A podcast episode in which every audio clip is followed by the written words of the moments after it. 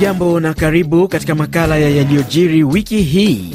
Miongoni ni pamoja na mahakama ya katiba huko DRC iliidhinisha ushindi wa rais Felix Tshisekedi baada ya uchaguzi wa Desemba 20.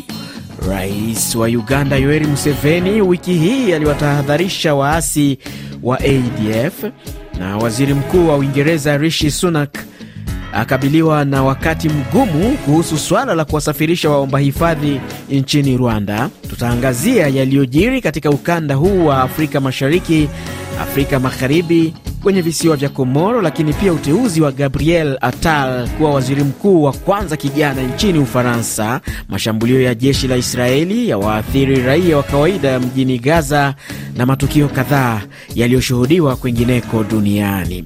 Naitwa Ruben Lukumbuka na kwa moyo mkunjufu ni kukaribishe andamana nami hadi tamati ya makala haya. Tuanzie nchini Jamhuri ya Kidemokrasia ya Kongo ambako Jumanne ya Januari 9 jioni mahakama ya katiba iliidhinisha ushindi wa Rais Felix Tshisekedi wa kuhudumu kwa muhula wa pili, mahakama hiyo ikitupilia mbali kesi ya aliyekuwa mgombea urais Theodore Ngoy ambaye alipinga kuchaguliwa kwa rais Chisekedi kwa madai kwamba uchaguzi uligubikwa na dosari nyingi na udanganyifu. Mwandishi wetu Benson Wakoli alifuatilia kwa karibu taarifa hii na hii hapa ripoti yake. Rais wa mahakama ya kikatiba Jaji Kamuleta Badibanga Diudone amesema Rais Chisekedi alichaguliwa kama rais kwa kujizolea kura nyingi zilizopigwa, mahakama hiyo ikisema ombi la Ngoi kutaka kura kuhesabiwa upya halina msingi. Uamuzi huu una maana kuwa rais Chisekedi ataapishwa kuhudumu kwa muhula wa pili tarehe ishirini mwezi huu, kwa mujibu wa taarifa kutoka kwa afisi yake. Zaidi ya raia milioni 18 wa DRC walishiriki uchaguzi huo wa Disemba 20 mwaka uliopita, ila wagombea wengine tisa akiwemo Moise Katumbi na Martin Fayulu ambao walishiriki uchaguzi wa urais wamekataa kutambua matokeo hayo wakitaka matokeo yafutwe kwa misingi kwamba uchaguzi ulikumbwa na matatizo ya kiufundi pamoja na udanganyifu. Nchi ya DRC ina historia ya vurugu za baada ya uchaguzi, raia pia wakieleza kukosa imani na taasisi huru za serikali. Kwa upande wake, kupitia msemaji wake Prince Epenge, mpinzani kiongozi wa chama cha ACD Martin Fayulu, yeye alionyesha kutofurahishwa na uamuzi huo. Prince Epenge alisema baada ya vurugu za uchaguzi zilizopangwa na bwana Kadima, mahakama ya kikatiba kama ingekuwepo Kongo ingeokoa demokrasia. Mahakama ya kikatiba iligeuzwa kuwa ya kikabila nchini ili kukamilisha mpango wa wizi wa uchaguzi wa 2023. Bwana Kadima kwa kawaida anapaswa kukamatwa kwa kuhujumu matakwa ya raia, na kwa hivyo tabaka la kisiasa liungane kutafuta suluhu. Katika uchaguzi huo Rais Chisekedi alipata asilimia 73.34 ya kura zote, akifuatiwa na Moise Katumbi aliyepata asilimia 18, huku Martin Fayulu akipata chini ya asilimia 5. RFI. Nam, tukiwa bado huko DRC na sasa tuangazie yaliyojiri eneo la mashariki mwa nchi hiyo ambapo mwanzoni mwa juma hili watu kumi waliuawa, miongoni mwao raia saba na wanajeshi watatu katika mji wa Mangina ulioko kwenye umbali wa kilomita 30 magharibi mwa jiji la Beni, katika mapambano ya siku nne kati ya vijana wazalendo na askari jeshi wa FRDC. Mwandishi wetu wa Beni Erikson Luhembwe alitutumia ripoti ifuatayo. Mapambano hayo yaliripuka Ijumaa jumaa jana pale vijana walipopinga hatua ya jeshi la taifa kwa kuwazuia kuenda kutafuta msituni waasi wanaozaniwa kuwa ni ADF na washirika wao. Mkuu kiongozi wa wilaya ya Beni alilazimika kuingilia kati na kutoa amri kushika baadhi ya askari wanaoshukiwa kufanya mauaji ya raia mjini Mangina. Kanali Euta Omeonga, mkuu kiongozi wa wilaya ya Beni tunazungumuza na raia na vile vile na majeshi na maofisa na raia nao vile vile wako tayari kuaminia jeshi ya kwao. Kuna majeshi walifungwa kwa hali mbaya, walionyesha mbele ya raia. Shughuli zote zimesimama katika kipindi cha siku nne. Kituo cha redio cha pahali kilivamiwa, vifaa vyote kuchukuliwa na wanajeshi, waandishi watano kushikwa kisha kuachwa siku moja baadaye. Kakule muongozi raia wa maeneo hayo apendekeza kesi ya hadharani dhidi ya askari wanaokabiliwa na tuhuma ya kutekeleza mauaji. Hawa watu wenye wameua watu, wamepiga masasi ovyo ovyo, wapate kuhukumiwa na wamilitere wa wabaki kwenye kamilitere huko. Hiyo itatusaidia. Jeshi inatuhumu mbunge Alesi Siwako kuchochea vurugu hiyo, tuhuma ambazo mbunge huyo ametaja kwamba hazina msingi wowote. Erikson Luhembwe, Beni, RFI Kiswahili. Msikilizaji, Alhamis ya Januari 11 serikali ya Rwanda ilisema kwamba inasikitishwa na hatua ya nchi ya Burundi ya kufunga mipaka inayounganisha nchi hizo mbili pamoja na kuwafukuza raia wake kwa kile utawala wa Gitega umesema kuwa taifa hilo ni jirani mbaya, ikiutuhumu utawala wa Kigali kuwasaidia waasi wa Red Tabara kutekeleza mauaji katika ardhi yake. Na Benson Wakoli, hali ipoje? Hali ni ya wasiwasi baada ya waziri wa mambo ya ndani wa Burundi Martin Terese kutoa tangazo hilo akidai kuwa Rwanda imekuwa ikiwalinda wahalifu wanaoizuru Burundi, akimaanisha waasi wa Red Tabara ambao rais Evariste Ndayishimiye mwaka uliopita alidai wanapokea msaada kutoka kwa serikali ya Rwanda, madai ambayo Rwanda imeendelea kukanusha. Waasi wa Red Tabara ambao wana makao yao katika mkoa wa Kivu Kusini nchini DRC waliibuka mwaka 2011 na kwa sasa wanadaiwa kuwa na wanachama zaidi ya 800 huku mwishoni mwa mwaka jana wakitekeleza mauaji ya raia 20 wakiwemo wanawake na watoto kwenye mpaka wa nchi ya DRC. Hivi karibuni Burundi na Rwanda zimekuwa na uhusiano baridi licha ya mwanzoni mwa utawala wa Rais Ndayishimiye kuonekana kuimarika, lakini ukaanza kuyumba tena baada ya Bujumbura kutuma wanajeshi wake mashariki mwa DRC kukabiliana na waasi wa M23 wanaodaiwa kusaidiwa na Rwanda. Ni wiki ambayo serikali ya Uingereza ilikiri kwamba nchi ya Rwanda bado ina historia ya kukosa kuheshimu haki za binadamu licha ya waziri mkuu wa Uingereza Rishi Sunak kusisitiza kwamba Rwanda ni salama kwa waomba hifadhi. Maelezo zaidi na Hilary Ingati. Kwa mujibu wa stakabadhi kutoka kwa afisi ya waziri wa mambo ya ndani wa Uingereza, James Cleverly amekiri ni kweli kwamba serikali ya Rwanda bado ina historia ya kuminya uhuru wa wanasiasa wa upinzani na uhuru wa kujieleza licha ya kwamba nchi hiyo imeendelea kushuhudia amani. Ni taarifa iliyotolewa kwa bunge ili kushawishi wabunge wa Uingereza kuunga mkono juhudi za serikali kuunda sheria itakayoruhusu kuwatuma watafuta hifadhi kutoka Uingereza hadi nchini Rwanda bila kushuhudia pingamizi, baada ya mahakama ya juu kusema mpango huo ni kinyume na sheria za kimataifa za kuwalinda watafuta hifadhi.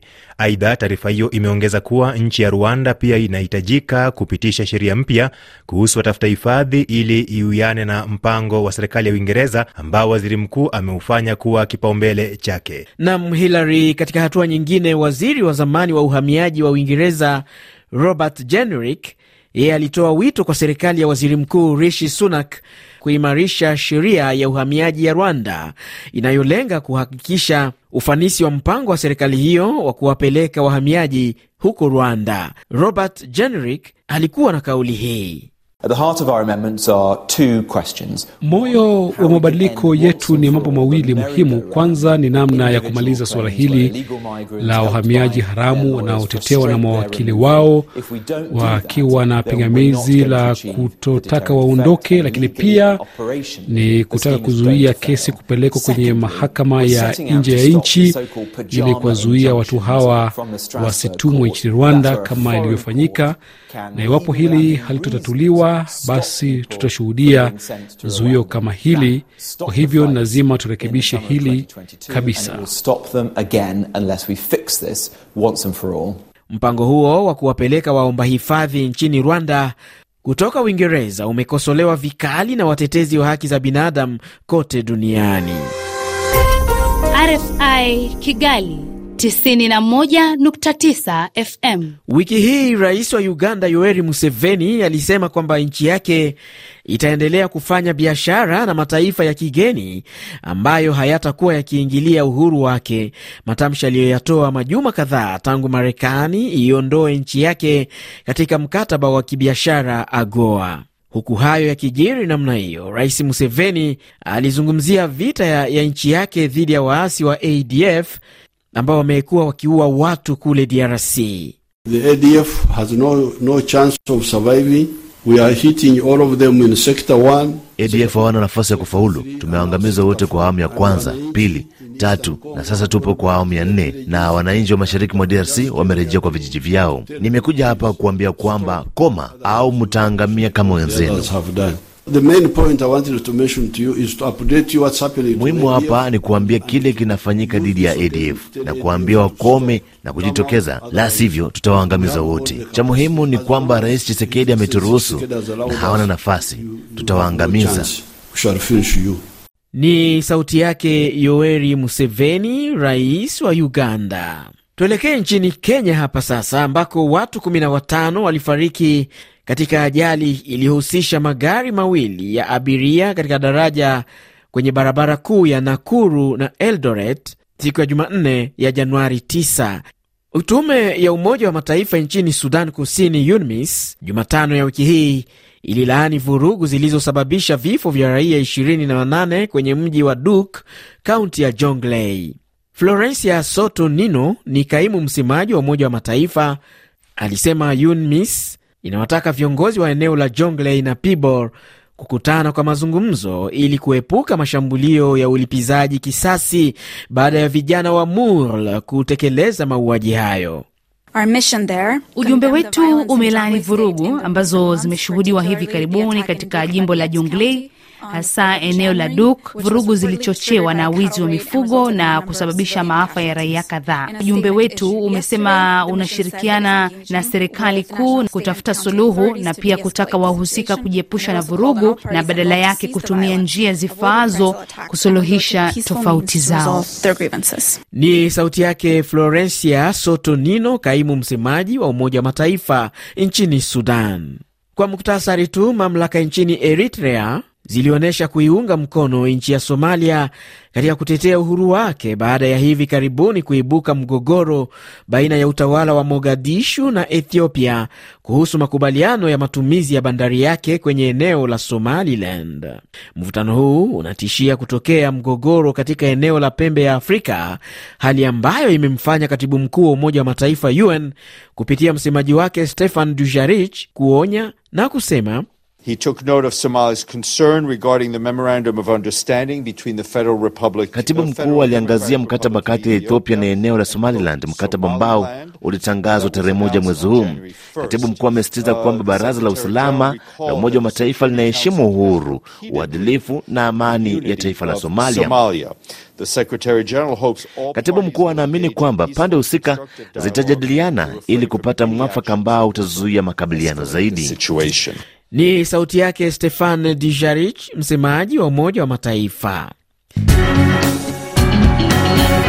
Namna sasa, tuangazie yaliyojiri huko Komoro, kwenye visiwa hivi ambako wananchi wanatarajiwa kupiga kura Jumapili ya Januari 14 kumchagua rais, lakini pia wabunge, huku muungano wa upinzani ambao hata hivyo umegawanyika ukiwataka wafuasi wake kususia uchaguzi huo. Mahamudu Ahamada ni msemaji wa muungano wa upinzani wa Common Front na mwanachama wa chama cha Jua. Hapa alieleza ni sababu zipi zinazowafanya kuwahimiza wafuasi wao kutoshiriki uchaguzi huo. Tunapinga chaguzi ambazo ni za udanganyifu wa mapema. Utakuta kuna vyombo vinavyohusika na uchaguzi ambavyo ni vya kuchukiza tu. Upinzani una haki ya kushiriki katika taasisi yote, hata pia wasimamizi wa vituo vya kupigia kura. Kuna tatizo ili mgombea asiwakilishwe.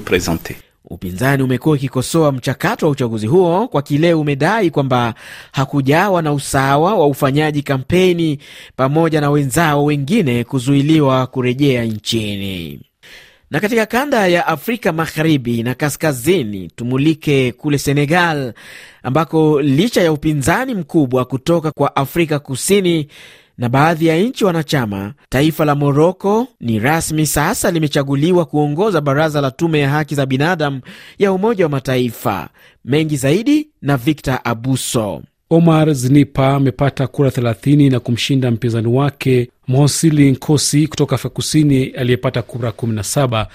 Huu ni mwaka wa Afrika kuwa rais wa tume hiyo, lakini kabla zoezi la kupiga kura, mataifa ya Afrika yalishindwa kuelewana ni mgombea yupi aungwe mkono.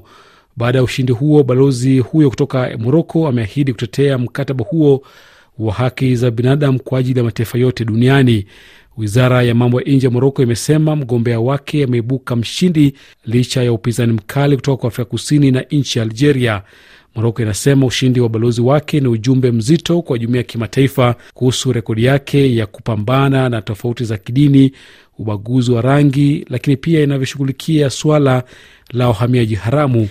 Nchini Cote d'Ivoire ni kwamba zinafunguliwa rasmi fainali za mataifa ya Afrika AFCON mwaka huu katika jiji la Abidjan, ambako tayari mwandishi wetu Jason Sagini amepiga kambi akiungana na waandishi wenzetu wa RFI wa idhaa ya Kifaransa wakishuhudia mechi kadhaa katika viwanja vilivyoteuliwa. Kwa hivyo ni kujuze msikilizaji wetu, usikose kutembelea tovuti yetu maridadi RFI Kiswahili.com kupata mengi zaidi kuhusu AFCON. Kule Niger, mwanzoni mwa juma hili Januari 8, mahakama ya kijeshi katika nchi hiyo ilimwachia huru kwa muda Salem Bazoum aliyekuwa akizuiliwa nyumbani, ambapo amekuwa akizuiliwa pamoja na wazazi wake tangu yafanyike mapinduzi ya Julai 26 mwaka jana yaliyomwondoa madarakani baba yake Rais Mohamed Bazoum.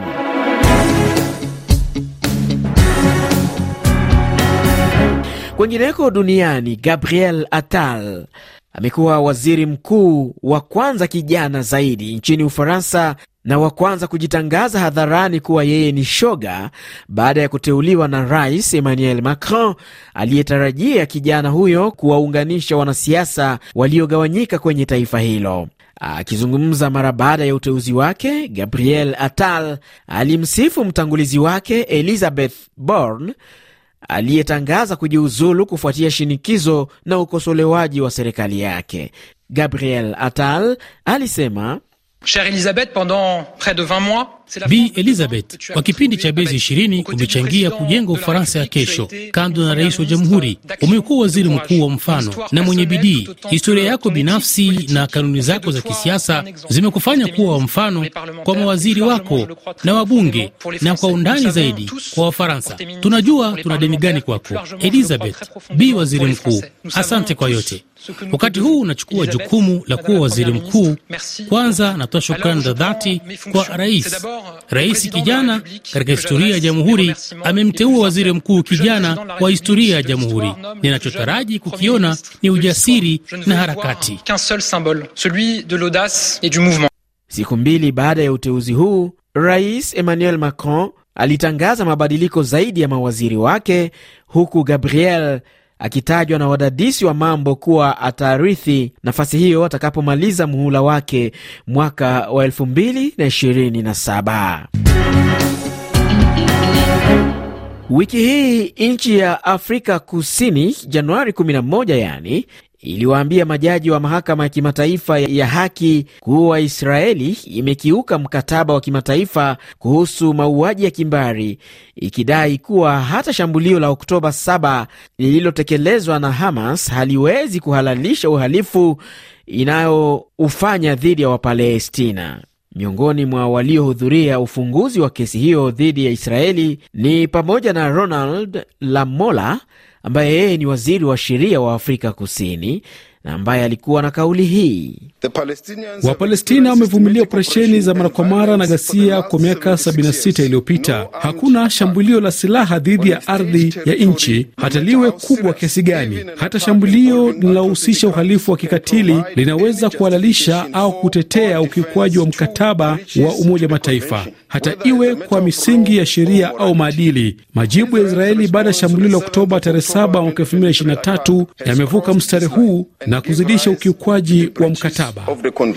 Licha ya kuanza kwa kesi hiyo wiki hii, Israeli imeendeleza mashambulio kwenye eneo la Gaza, ikisisitiza kutorudi nyuma katika vita yake ya kulitokomeza kundi la Hamas. Nam msikilizaji, ni kwa taarifa hiyo ndiyo nami nafikia tamati ya makala ya yaliyojiri wiki hii. Naitwa Ruben Lukumbuka. Asante sana kwa muda wako. Hadi tutakapokutana tena, panapo majaliwa, uwe na wakati mwema.